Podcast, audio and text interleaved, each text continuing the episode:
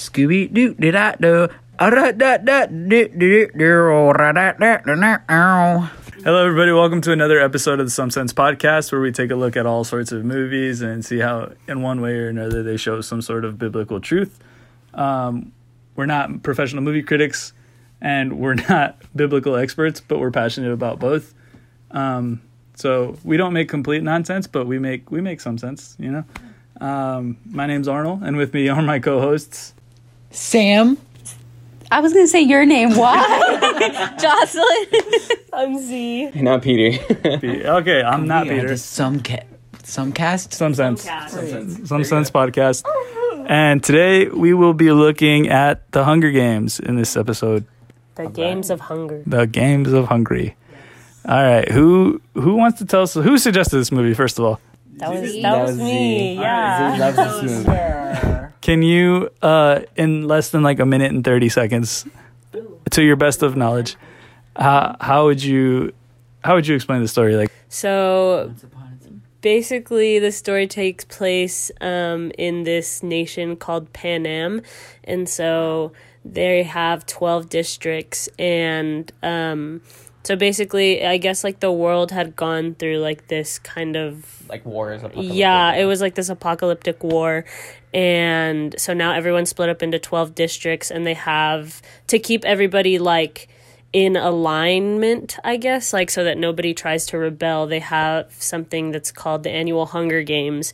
And so um, what they do is they take a guy and a girl from every district and they basically put them in this giant like ring. Um, and so they basically have to fight to the death and the last person the last person standing is like the ultimate winner. Um, and so they win like winnings and like rations of food and a bunch of stuff for their district.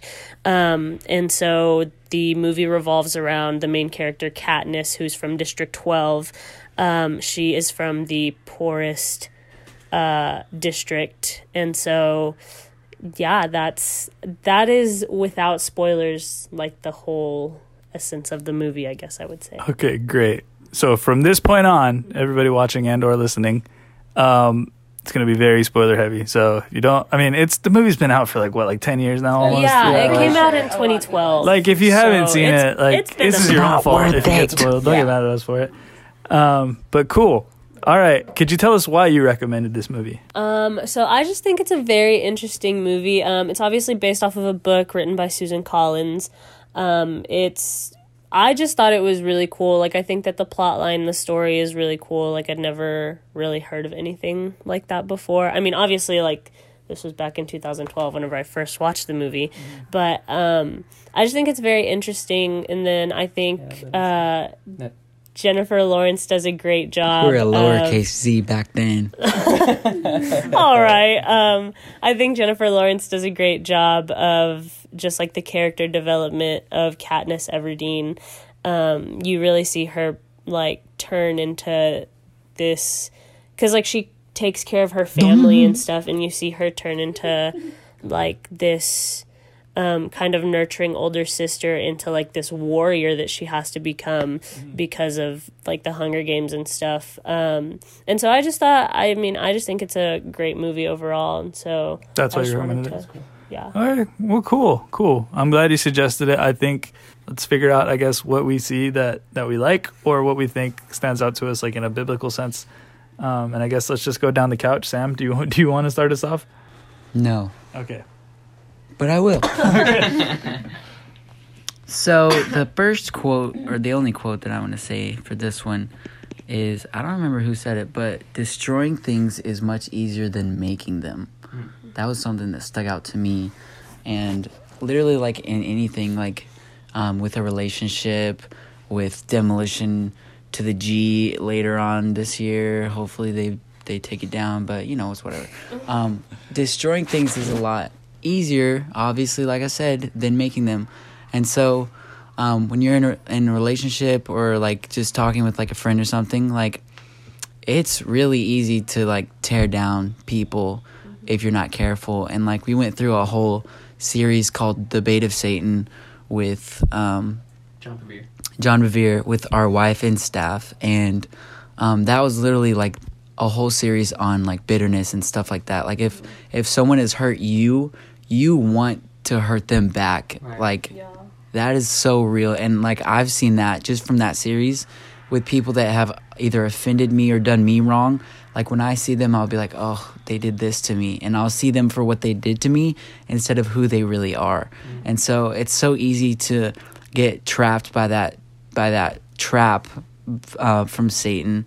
And so yeah, it's just really easy to get like to destroy things. And so um, I just it was a good reminder to just say like, hey, like you need to remember to build things up and to be a creator because that's who God is is a creator. And so that's something that just stuck out to me. No, yeah, that honestly that resonates with me a lot. Like I, I didn't think about it in that aspect, um, but it's really cool because like if you think about it, like in kind of like uh like in the sense of like good versus evil, like it gives you mm-hmm. like a lot more like admiration and respect for like like what God does, you know? Yeah. And it helps kind of like lessen like I guess the power, I guess, of mm-hmm. like the enemy, you know? Yeah. because I mean it's it's a true statement. You know, there is more like it's easier to destroy than it is to create. Mm-hmm. And so when you realize that, when you like when you think about that, like there's a reason that Satan does like you know kill, steal, and destroy. You know all that. Yeah. Like it's because it's easier than creating. He he mm-hmm. can't he can't create like to the level that like God can. I mean, we're all creators made in the image of the Creator. Um, but we like I mean I think there's truth in that for all of us. And whenever you come to that truth, you realize that like it's like that just in the way that they operate, like God and Satan. Mm-hmm. Like Satan destroys, God creates. You know that mm-hmm. just tells you how much more power there is in Jesus. You know, in God and the Holy Spirit. And so I think that's that's really cool. Like that And in it's itself. makes a lot- easy for him to create. yeah, it's easy. Like he just literally he just speaks the word and it happens. Like in Genesis, he didn't he didn't lift a finger. He just he just spoke. How about you, Josh? For me, I didn't really find like a biblical truth, but I did like one thing that stood out to me was um, seeing how everyone kind of didn't have hope, and uh, it to me it kind of showed like what um, life would be about if like Jesus never came, you know. Um, because all of them were just trying to survive, you know, and so they had no hope in anything. They just saw everything like negative, you know, and so yeah, it just kind of Yeah. like showed something. Yeah. Actually, like in that way. what she's saying, like ties in with like what I was gonna say, like the whole hope thing. Um, they didn't have hope in anything, and like uh, Snow, the guy in charge of like the capital, he actually says like this quote. It says, uh, he says, "It is hope." It, it is the only thing stronger than fear, he says. A little hope is effective. A lot of hope is dangerous. He's like, a spark is fine as long as it's contained. So basically, they use like this whole hope aspect, like to suppress the people, like showing them like, hey, you have no hope, like so, don't even try and fight. Yeah. You know, but that's when we see like Katniss whenever she starts rising up to the challenge and like fighting for like District Twelve, right? Yeah. Everybody starts gaining that hope and they start like actually fighting for what they, Yeah. you know, they believe. Yeah. Yeah. She like becomes the hope for like everyone Right. because they'd never seen like I think District 12 hadn't had any winners since um their mentor Right. Hamish or whatever Yeah. his name is.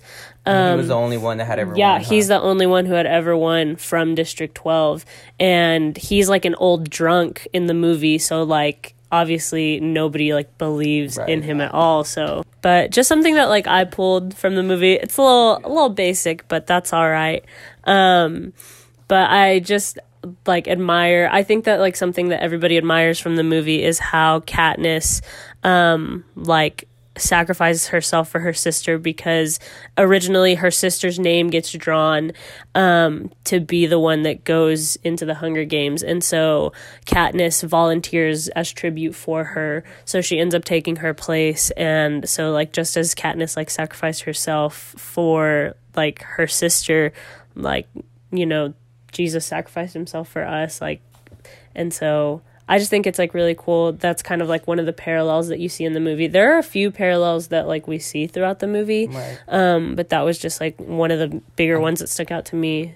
I think I just thought about this, but I think it's really interesting because you know how it's called like the Mockingjay, and that's that's like her symbol, and like everybody's putting like their, her their hope like on this one person, like literally a human being, Katniss, and even like in Batman, you know, it says that he, what if you become an idea, remember that like they mm-hmm. say what if you become a symbol? Like because a man like they can he can be beaten and everything but you need a symbol right? And it's same thing for Katniss mm-hmm. but it's crazy how like a person needs a symbol for that like you know? But in reality like um when we hope in Christ like this is what I'm trying to say like when you hope in a person they can fail you mm-hmm. you know? Like they're putting their hope on Katniss they're putting their hope on Batman you know? But either way like we know they can fail us. That's why they have they need to have these symbols. But when you put your hope on God um in Romans 5 it says and this hope will not lead to disappointment for we know how dearly God loves us because he has given us the holy spirit to fill our hearts with his love you know so just like with hope like it comes that love that you know it drives out all that fear It's good. Yeah. All right. All right, Sam, do you want to give us the? Did I get to scat? yeah, Scott. Scooby doo to that pocket doo doo da doo doo doo yeah.